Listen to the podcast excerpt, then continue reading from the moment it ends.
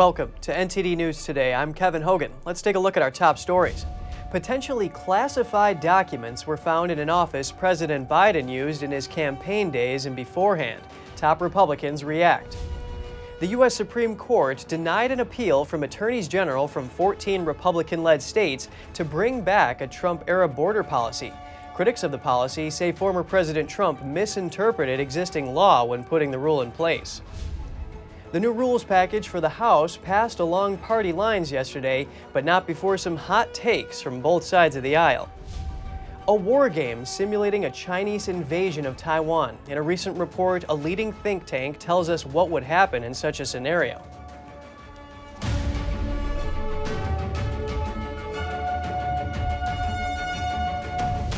President Biden came under some new scrutiny yesterday. It was revealed he kept potentially classified documents in a private office after his time as vice president. NTD's Daniel Monahan brings us up to speed.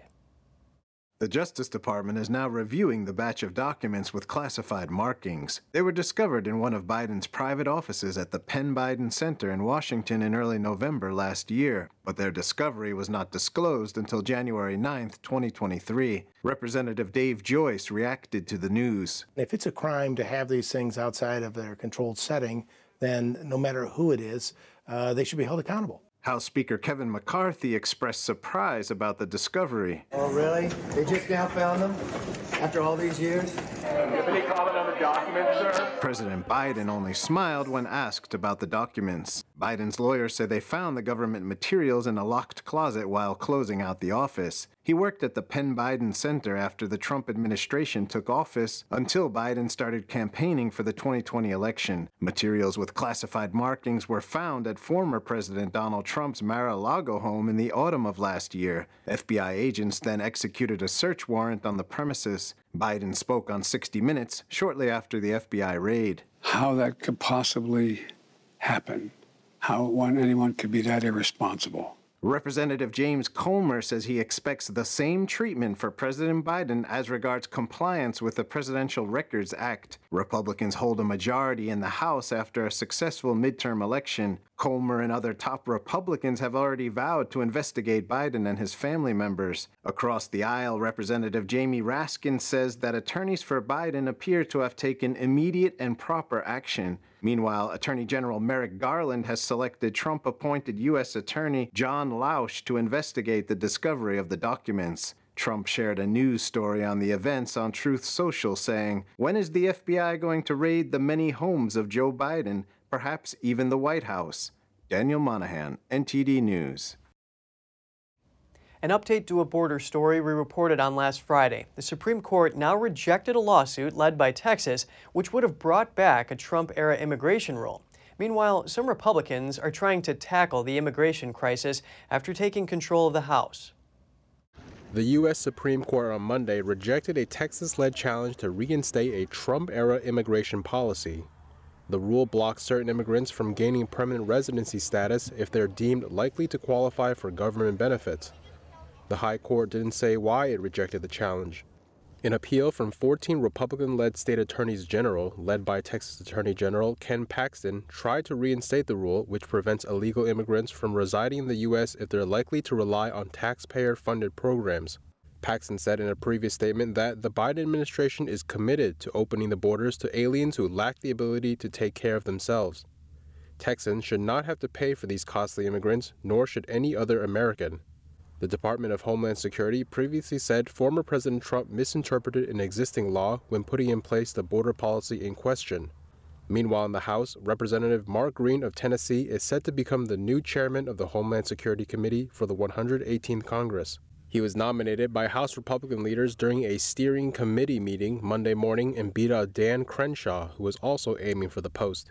Green says one of his first tasks will be contacting Texas Governor Greg Abbott First thing I'm going to do is actually call uh, uh, Governor Abbott because I think Texas has, um, you know, por- borne the brunt of this. All of our border states have borne the brunt of the open border, but probably none more than Texas. And so he added that securing the border is a top priority and that Homeland Security needs to be improved in order to achieve that. Restructuring DHS because DHS has some significant span of control issues. How they report to Congress has been a problem that many Congresses have tried to fix and failed to fix, both Republicans and Democrats on that issue. And last week, the Biden administration announced that immigrants who cross the land border will be sent back by American law enforcement. At the same time, migrants from various countries will get the chance to come to the U.S. legally as long as they travel by plane, get a sponsor like a church or relative, and pass background checks. What we're trying to do is, um, and more broadly, incentivize a safe and orderly way and cut out the smuggling organizations. Mayorkas said Biden's newly proposed rules are important to stop the violent smuggling of immigrants. Turning now to migration through Latin America to the U.S. A new report by the Center for Immigration Studies is out about the United Nations' involvement in this. It says the international organization is set to hand out hundreds of millions of dollars in cash to migrants this year. We hear from the author of the report on how U.S. taxpayer money is being used here and a story of outrage by a migrant shelter worker in Mexico in connection with this money. Joining me now is Todd Bensman, Senior National Security Fellow at the Center for Immigration Studies. It's always a pleasure speaking with you, Todd. Thanks for having me. I appreciate it. Please tell us more about the cash working groups that are organized by the UN and how they are purportedly central to the White House's border management plan to pre legalize immigrants before they cross the southern border. Sure. Well, the United Nations has organized uh, really a large constellation of nonprofit, non governmental uh, organizations that help migrants and refugees south of the border as they are traveling to our border. Uh, 220 organizations and the UNHCR and the IOM, the International Organization for Migration, uh, work with all of these NGOs to provide comfort, aid, and assistance, and especially cash to this incredible uh, onslaught of humanity that is moving toward the U.S. border constantly. Uh, the planning document for 2023 is out for this organization, for this whole kind of grouping. Uh, it's online. It just came out in late December. And I analyzed that document and found that they plan to provide at least $450 million in 2023 in debit card cash and cash vouchers for things like hotels and bus transportation, uh, air transportation, shelter, uh, really all basic needs so that uh, immigrants who might not have come before uh, know that they can at least make it and sustain, be sustained while they're en route. So, Todd, you mentioned the UNHCR. The Regional Refugee and Migrant Response Plan for this year and next is organized in part by the United Nations High Commissioner for Refugees. It wants about 450 million of the money it's asking for this year to go to cash equivalents for migrants and refugees moving throughout Latin America. Some of that money is from American taxpayers. Can you give us some insight into the dynamics of how American money is flowing throughout all this? Sure. Well, the United States provides the vast bulk of United Nations contributions every year. It's in the billions and billions of dollars. Uh, it's it's provided through Congress and the executive branch, the president and the State Department, in different ways, and it's a very opaque system where we don't really know exactly which of the 15 UN organizations are getting what which lumps of money. So uh, the, the reporting on that is very delayed.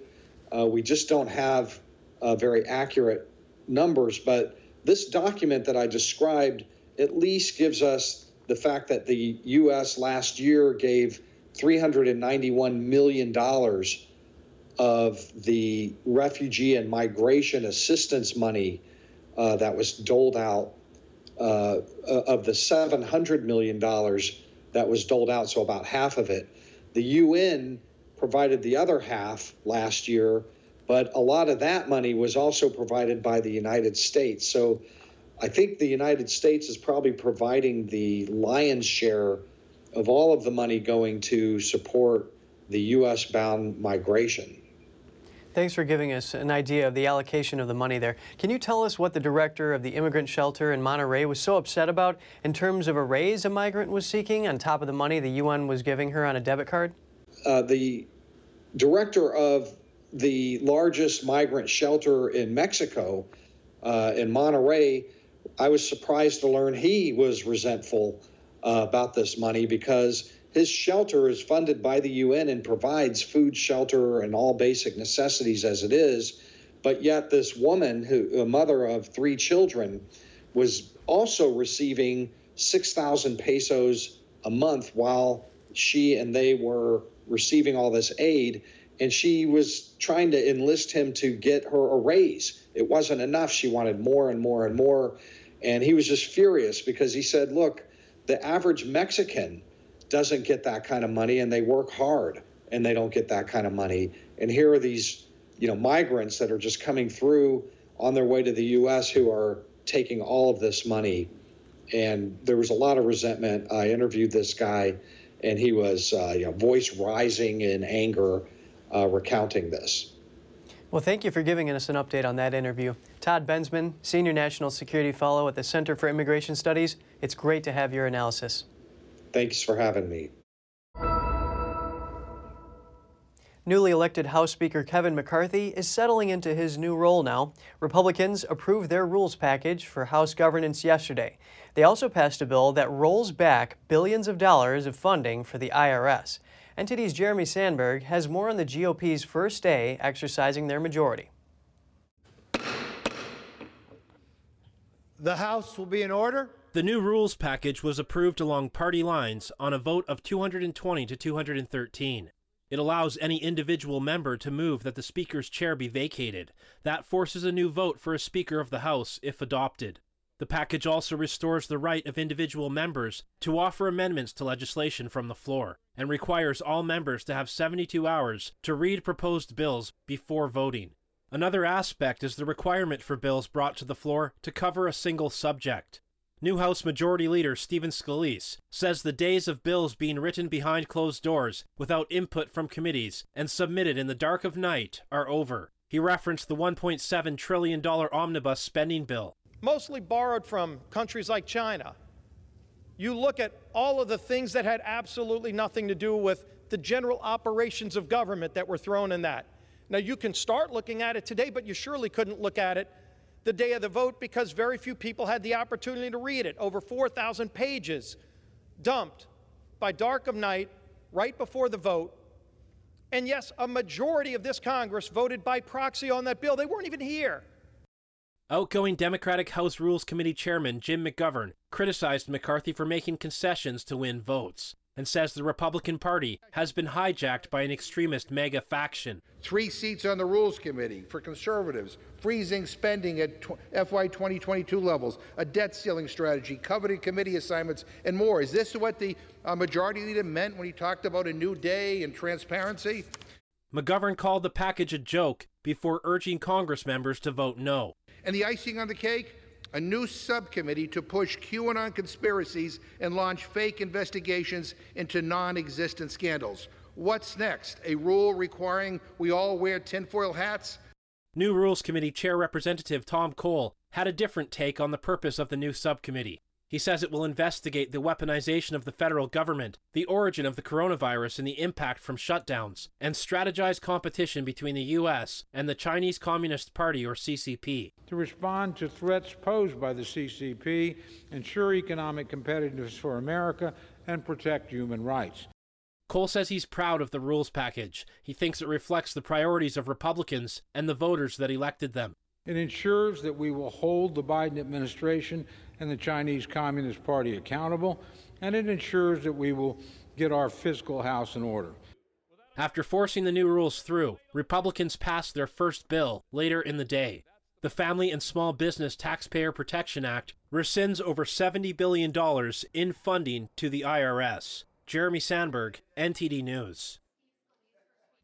The bill makes good on McCarthy's promise to repeal the 87,000 new IRS agents on the very first day if he took the gavel. It will stop the agency from doubling its workforce to conduct new audits. It leaves funding for customer service and IT service upgrades in place. The Congressional Budget Office says the bill will add $114 billion to the federal deficit over 10 years. What would happen if China invades Taiwan? What would a war with China do to the U.S.? A leading think tank in D.C. released a report on their war game simulations of such scenarios. DC based think tank Center for Strategic and International Studies designed a war game of a Chinese invasion of Taiwan. It modeled an amphibious invasion of Taiwan in 2026 and ran it 24 times in a variety of scenarios. Here is what they found. Under most circumstances, China is unlikely to succeed in its op- operational objectives uh, or to occupy Taipei. And second, the costs of war would be high for all involved, as Mark said, certainly to include the United States. Uh, starting on the operational piece, uh, the challenges confronting China in an invasion are sev- severe. The report highlights that Taiwan is likely to maintain its autonomy in the case of a Chinese invasion. But four critical conditions must be met. First, Taiwan must resist. If Taiwan capitulates immediately upon invasion, like Denmark or Thailand did in World War II, then there's nothing that the U.S. can do in order to uh, reverse that capitulation. Second, the U.S. must quickly commit its own forces to direct combat operations against China. If there's no U.S. commitment whatsoever, we estimate that it would take about two or three months for China to conquer Taiwan if Taiwan resisted to the best of its abilities, but that that success on Chi- uh, China's part is inevitable. The other two conditions are that the U.S. must conduct operations from its bases in Japan, and the U.S. must have sufficient anti ship munitions. And in terms of the losses, the report says the U.S. and allies would lose dozens of ships, hundreds of aircraft, and tens of thousands of service members bases on Guam are just, uh, generally destroyed on, in the first hours of the war by Chinese intermediate range ballistic missiles. And in all but five of the games, uh, China attacked U.S. bases in Japan, which often brings to, uh, would often bring Japan into the war. The report says such an invasion would also bring heavy losses to China, and failure to occupy Taiwan might destabilize the rule of the Chinese Communist Party. Retired U.S. Air Force General David Deptula said the U.S. needs to get creative in deterring a Chinese invasion. I believe it's extraordinarily unwise from a deterrent perspective to yield sanctuary to the PRC in advance of any contact, conflict by declaring that U.S. attacks against China's mainland would be off the table. The think tank says that based on their report, the U.S. should strengthen deterrence immediately. Coming up, a federal agency is looking at banning natural gas stoves over health concerns. The stoves are currently used in 40% of American homes. And prosecutors say a man accused of using a truck to kill people on a New York City bike path did it to please the ISIS terrorist group. More in just a moment here on NTD News Today.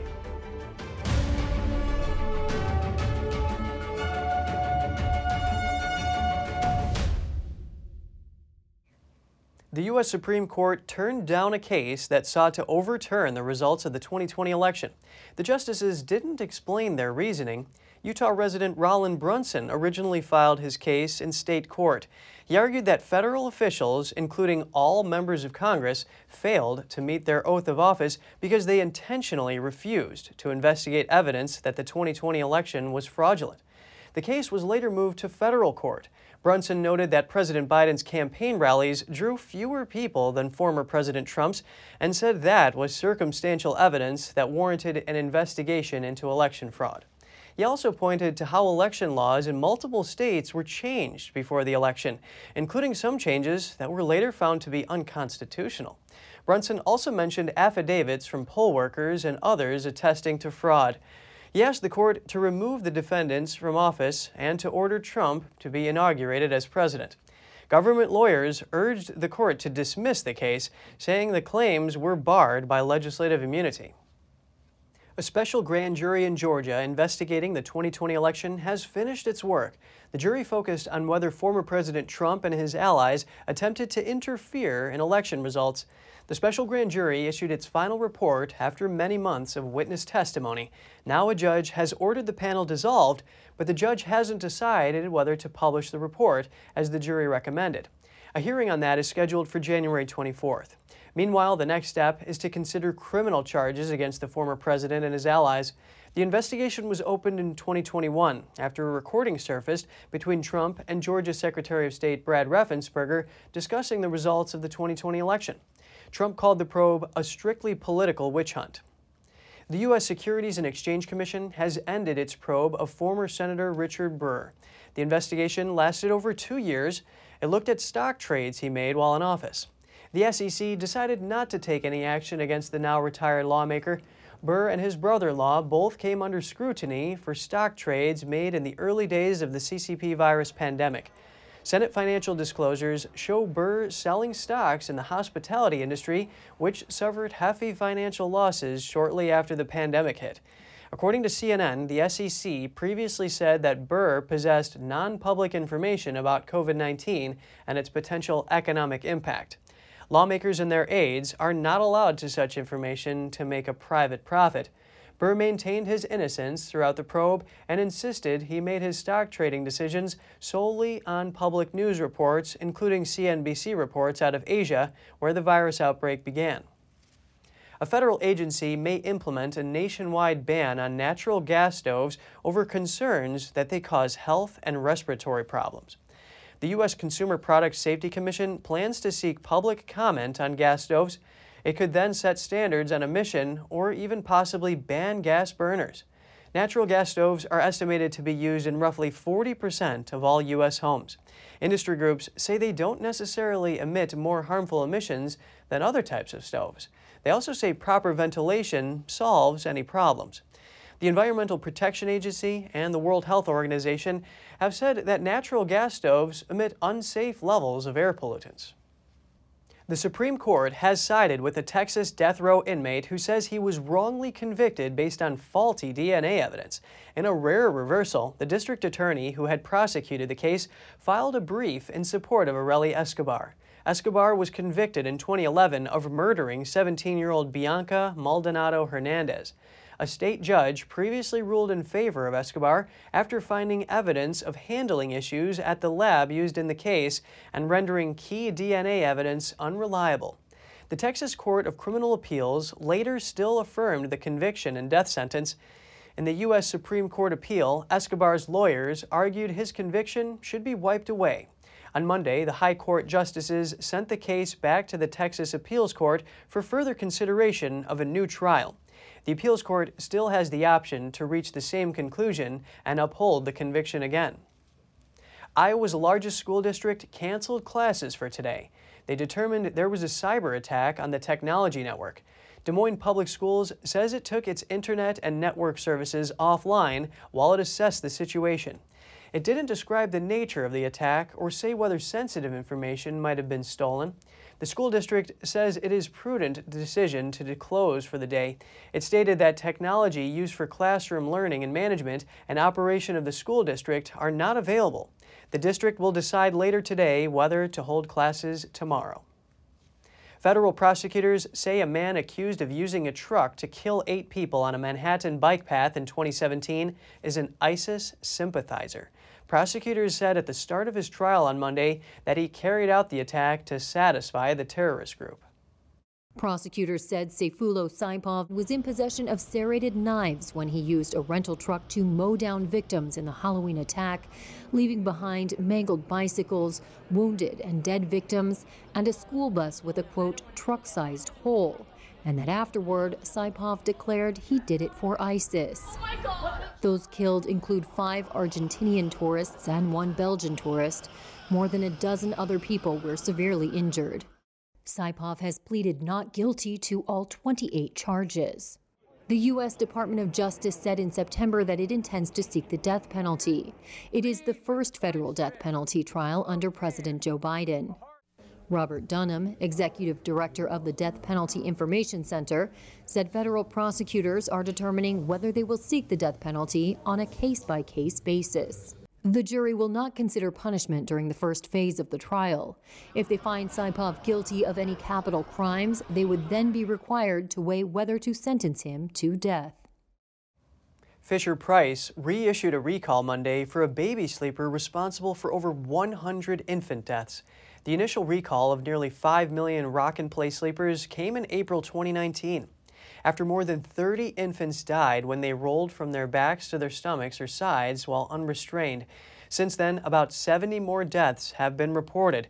The rock and play sleepers were sold between September 2009 and April 2019 at major retailers, including Walmart, Target, and Amazon. Consumers are urged to stop using the product immediately and contact Fisher Price for a refund or voucher. Ronzoni announced its tiny star-shaped pastina would be discontinued this month, and foodies on social media are not happy with the news. The pasta has been a fan favorite for a very long time, often making appearances in soups. According to Ronzoni, the decision to discontinue pastina was made after its long-term supplier said it would no longer be able to make the pasta.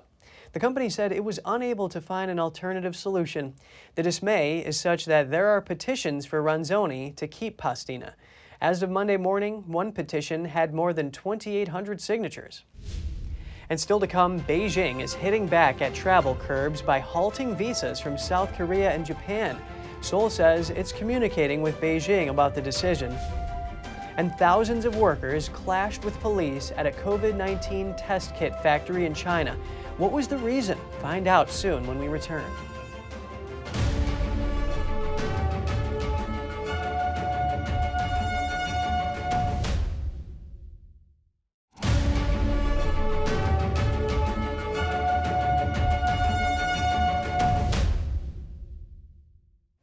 Welcome back. The Chinese regime stopped issuing visas today for South Koreans and Japanese.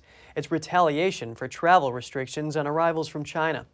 A brief notice from the Chinese embassy in Seoul said the measures would be adjusted if South Korea cancels its entry restrictions on China. No other details were given. More than a dozen countries, including the U.S., are requiring negative tests for travelers coming from China. South Korea took it a step further. The country suspended short term visa applications from its consulates in China until the end of the month. The Chinese Communist Party also has threatened to retaliate against other countries. Here's the sort of language being used. A CCP spokesperson says the measures disregard science and facts and called the policy discriminatory. He added that the Chinese regime firmly rejected these restrictions and is taking reciprocal measures. Seoul says it's now in talks with Beijing over the visa suspension. South Korea's foreign ministry says the quarantine measures for travelers from China is based on scientific and objective grounds. Thousands scuffled with police at a COVID 19 test kit factory in China. The reason? Unpaid wages and massive layoffs. NTD's Tiffany Meyer brings us more. Conflicts at a COVID 19 test kit factory in China's southwest metropolis, Chongqing. Thousands of workers clashed with police over the weekend. Footage online shows workers throwing various objects at officers and the police force running away from angry protesters. The conflict comes as 8,000 workers were laid off by a local drug manufacturer. During the pandemic, the factory was a big supplier of COVID 19 test kits, with 10,000 employees working there. But as Beijing abruptly turned away from its zero COVID 19 policy, mass testings and quarantines also ended. A worker explained online that the factory has, quote, no orders anymore and has started firing people.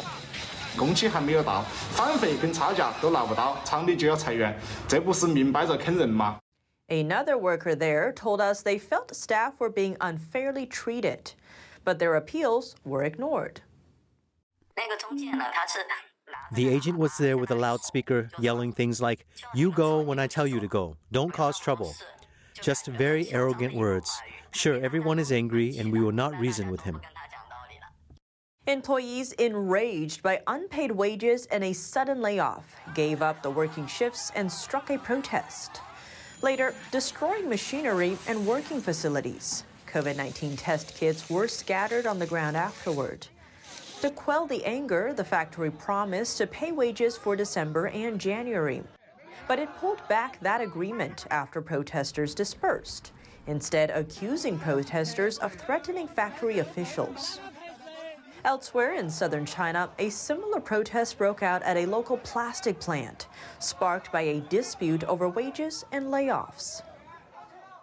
Are New York City officials tied to agents of China's communist regime?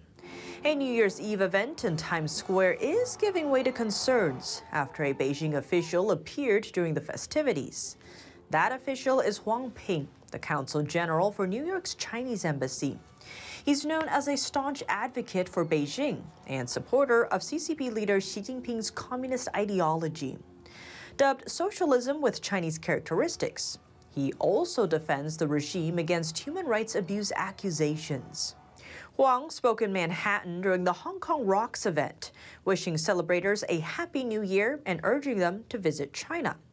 That's on a backdrop of glitzy dance and music performances, plus a kung fu circus, a special edition scarf from a known fashion designer, plates of dim sum, and Hong Kong style milk tea organized by the Times Square Alliance.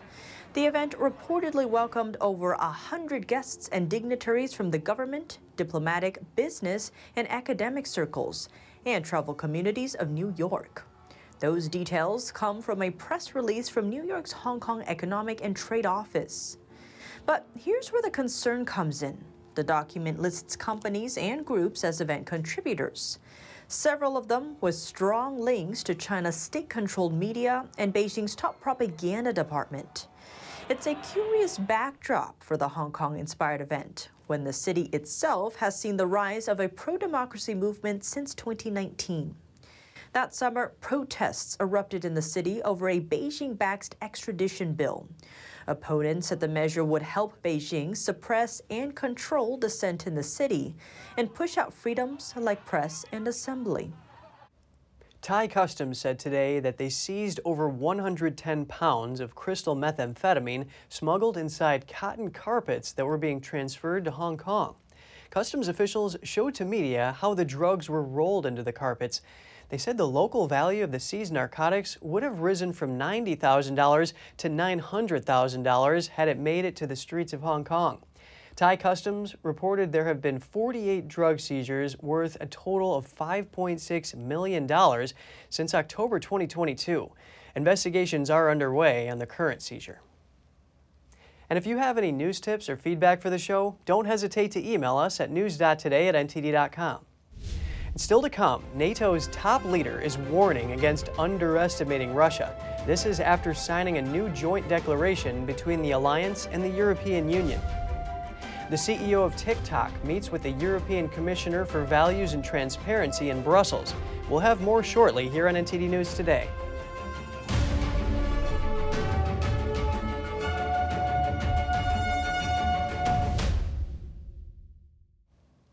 The head of the world's largest military alliance issued a warning against underestimating Russia as the country mobilizes more troops for the war in Ukraine.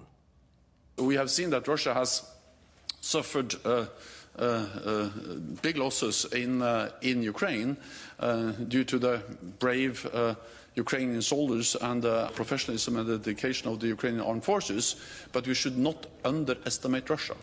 Uh, they are mobilizing more troops. They are uh, working hard to uh, acquire more equipment, more ammunition, and they have shown a willingness to actually uh, suffer uh, but continue uh, the war. And there is no indication that President Putin has changed uh, the overall aim of his uh, uh, brutal war against Ukraine. So we need to be prepared for the long haul. Stoltenberg's warning came as NATO and the EU signed their third declaration on cooperation. He said the declaration would take EU NATO partnership to a new level at a time of challenges. European Commission President Ursula von der Leyen said the European Union will continue to pressure Moscow to end the war. She also promised to extending sanctions to countries supporting Russia, including Belarus. Then she responded to a question about the supply of Western battle tanks to Kiev. She agreed that Ukrainians should receive all the necessary military equipment they need. But Russia is not the only threat facing the EU and NATO. The declaration also cites China's growing assertiveness in policies. Russia may want to buy back an aircraft carrier that Ukraine sold to China over two decades ago. The proposal was made by a leader of Russia's pro war Liberal Democratic Party. He suggested buying the warship back and putting it into service. This Chinese aircraft carrier is known as the Liaoning. The ship was supposed to become the mainstay of the Soviet Union, but after its collapse, Ukraine, as part of the Soviet Union, was anxious to dispose of the unfinished aircraft carrier. In 1996, the Chinese Communist Party began planning to purchase the carrier under the name of an international businessman, claiming it would be converted into a casino. That dispelled Western suspicions of Chinese military movements at the time. The Liaoning was commissioned in 2012 and is now the mainstay of the People's Liberation Army Navy. TikTok's chief executive Shou Zi Chew was in Brussels today. He met with the European Commissioner for Values and Transparency, Vera Jourova. The European Commission said the two could be expected to discuss the protection of personal data. They also could address the implementation of the EU's Digital Services Act. Chew was also scheduled to meet with the European Union's antitrust chief, the EU Justice Commissioner, and the Home Affairs Commissioner. The series of meetings comes a day after the Internal Market Commissioner said the Chinese social media company has to respect European Union rules. Those include transparency requirements regarding its algorithms. The Pentagon is barring Israeli pilots with foreign passports from flying F 35 fighter jets. The move comes amid concerns about information security and technology leaks. The Jerusalem Post reports that the Israeli Air Force accepted the request and has stopped assigning pilots to the F 35 Adir aircraft. The move follows reports of the Chinese military recruiting experienced Western pilots into its training programs. Last month, a U.S. court indicted a former U.S. Marine Corps pilot on charges that he helped train Chinese fighter pilots. The Jerusalem Post also reported there is concern about the use of Chinese made cars in the Israeli military. U.S. officials fear that Chinese cars with advanced multimedia systems could access sensitive information from the phones of Israeli officers and feed it to Chinese intelligence. In the UK, planned strikes by healthcare workers look set to go ahead after ministers held a series of meetings with union officials. The talks have been described as an insult and a blow to any hopes of progress towards a deal to end the dispute. Talks between the government and trade unions on NHS workers' pay ended with no resolution on Monday. Speaking after a meeting with the Health Secretary, Unite negotiator Onay Kasab accused the government of telling staff they would need to justify a payment through productivity, calling it an insult. We are extremely angry that the response from the government is to talk about productivity. Look, I just want to emphasise again this is about saving the NHS, so it's about every single NHS uh, worker. We won't be split off. A representative from Unison said progress has been made, but there had been no tangible concessions. It was a very civil meeting. We did actually manage to talk about pay. We didn't get the tangible concessions um, that we uh, might have hoped or that would enable us to call off the strikes later this week and, and next. Uh, but it was definitely a progress. We were in a room with the Secretary of State talking about pay.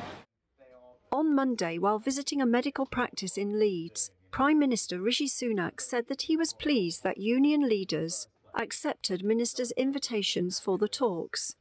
He declined to say whether a one off payment to nurses could be an option on the table. The most important thing is that the conversations are happening, that people are talking, and with regard to pay, we have to have those conversations based on what is affordable, what's reasonable, what's responsible for the country. But look, people need to get talking, that's what they're doing, and hopefully we can find a way through this. Alongside talks with health unions, Education Secretary Gillian Keegan was holding talks with teaching unions. If this meeting is going to have any outcome, then uh, Gillian Keegan, who's the Secretary of State for Education, has to um, tell us if there is new money on the table for an increased pay offer this year. The National Education Union will announce this week over whether their members will go on strike. England's NHS will discharge thousands of patients into care homes in the next few weeks to free up desperately needed hospital beds. The government said it would make up to $240 million of additional funding available in England to buy short term care places. Patients who doctors judge have low medical needs will be discharged and looked after in the community. There will also be $60 million to improve existing facilities. Shadow Health Secretary Wes Streeting called the move another sticking plaster, which is the UK equivalent of a band aid fix or a short term solution. The NHS is experiencing one of its toughest winters ever. Some patients are being treated in corridors. Ambulances have been lining up outside hospitals to hand over patients to emergency wards amid a shortage of staff and beds. The NHS is under pressure from COVID, flu, and upcoming strikes while tackling the backlog caused by the pandemic and the lockdowns. Prime Minister Rishi Sunak said last week that reducing hospital waiting lists was one of his five priorities this year. And just ahead, a California based startup unveils a drive and fly electric vehicle with vertical takeoff. The EV made its debut at the CES Tech Show in Las Vegas. Electric boats also draw interest at the CES show. These vessels use a special technology to rise above the water's surface. Stay tuned for more on that when we return.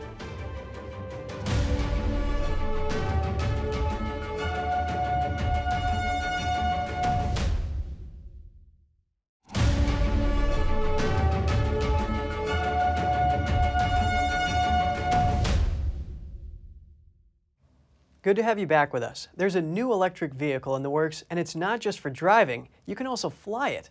The car made its debut at the CES Tech Show in Las Vegas. NTD's Andrew Thomas has more on the airborne EV.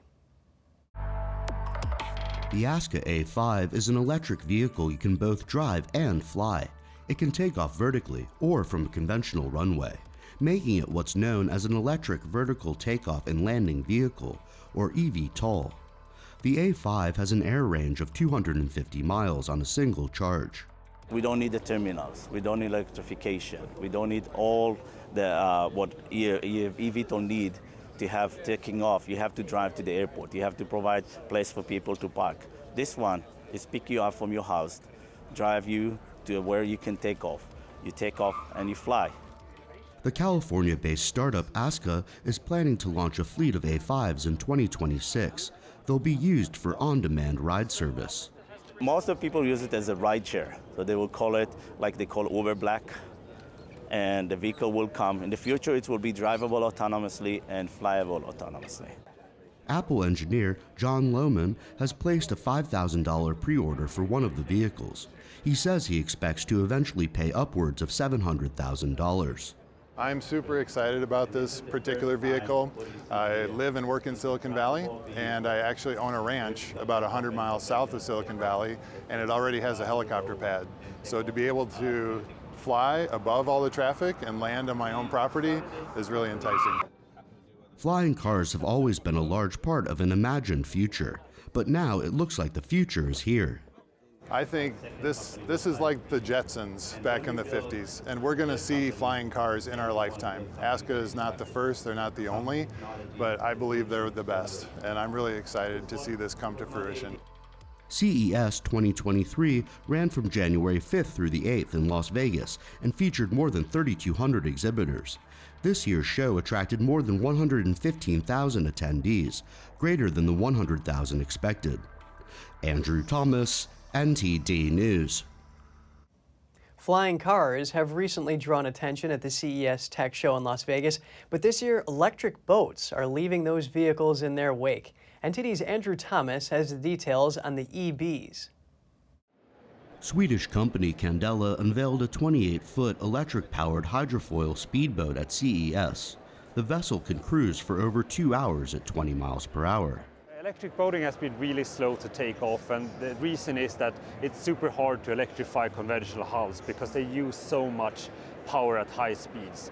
So we've done an electric hydrofoiling boat which basically flies above the friction of water and it uses 80% less energy, uh, which in turn means longer range and higher speed. So this is the way to sort of crack the code to electric boats. California startup Navier tried to outdo its Scandinavian rival by bringing an electric hydrofoil that's a little bit longer. The companies and their consumers are partly motivated by reducing carbon emissions.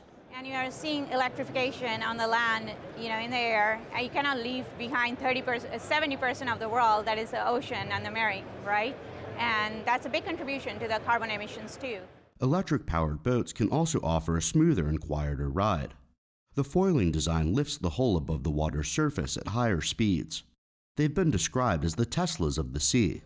But what starts off as a luxury vehicle could eventually transform the industry. Both Candela and Navier are planning for a secondary market of electric ferries. You know, coastal cities are like 46% of the world, whether that's like San Francisco, New York, Seattle, London, Hong Kong, Macau. So you can suddenly with technology like hydrofoiling able to like make a boat that's 10 times more efficient, has no seasickness, great ride quality, and unlock a whole new mode of transportation that was never before possible. Many of the companies developing electric boats also have teams working on making these vehicles more autonomous. CES 2023 ran from January 5th through the 8th in Las Vegas. The show drew more than 115,000 attendees. Andrew Thomas, NTD News.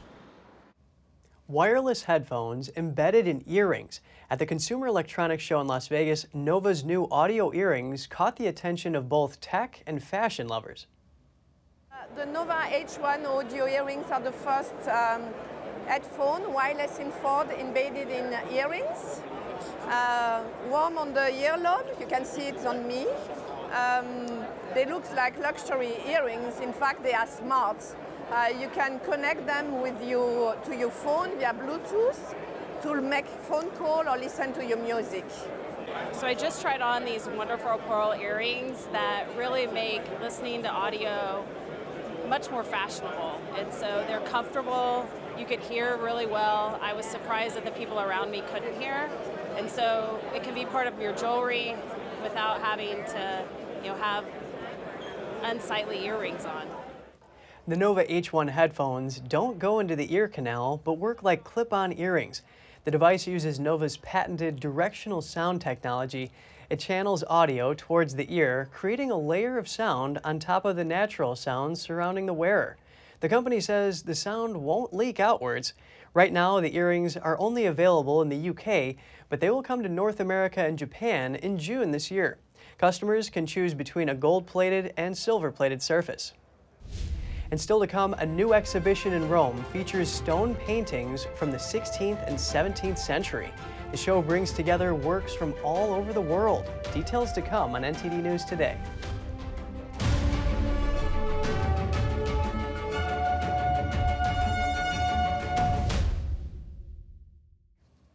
A new exhibition in Rome features stone painters from the 16th and 17th century, including one of the most valuable cabinets in the world. NTD's Andrew Thomas has the details. The Galleria Borghese in Rome is bringing together works from numerous Italian and foreign museums and collections. Italian painter Sebastiano del Piombo invented the art of stone painting after the sack of Rome in 1527. Months of looting and anarchy ensued. So Del Piombo began to paint on materials other than canvas that would be more resistant to destruction. Del Piombo's new method meant painting could last more like sculpture. 16th century sources tell us this choice was oriented towards conservation, almost towards making the works eternal.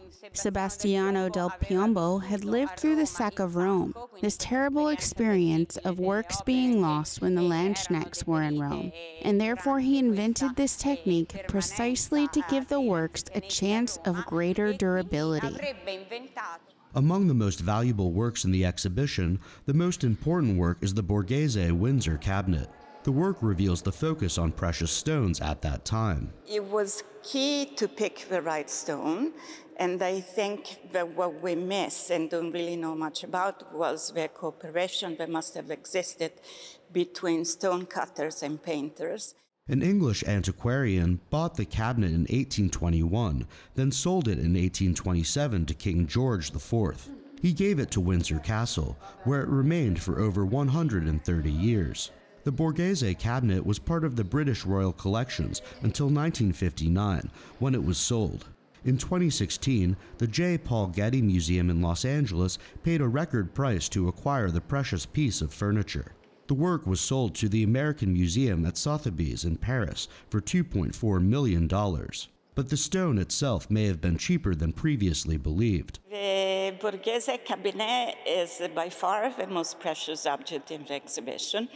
And what we found during research for the show was that often these stones were not as expensive as we thought. A timeless wonder, painting on stone in Rome in the 17th century, will run until January 2023. Andrew Thomas, NTD News. A surprise find in central Poland. Construction workers in the city of Lodz unearthed hundreds of Jewish artifacts while renovating an old apartment. The deputy mayor of Lodz said in a tweet that discoveries like this only come once a decade. The artifacts are believed to have been hidden before the Nazis occupied the city. They were carefully wrapped in newspaper and buried near where Jews in the city were imprisoned during the Holocaust. City officials said the artifacts are now being transferred to a museum. Lodz was once home to one of the largest Jewish communities in Europe, with more than 200,000 members, making up over 30% of the city's population. Almost all of them were killed during World War II. Medical research suggests that what a person eats can affect their mental health. That being said, there are some foods you'll want to stay away from. Here's Gina Marie with Strong Mind and Body.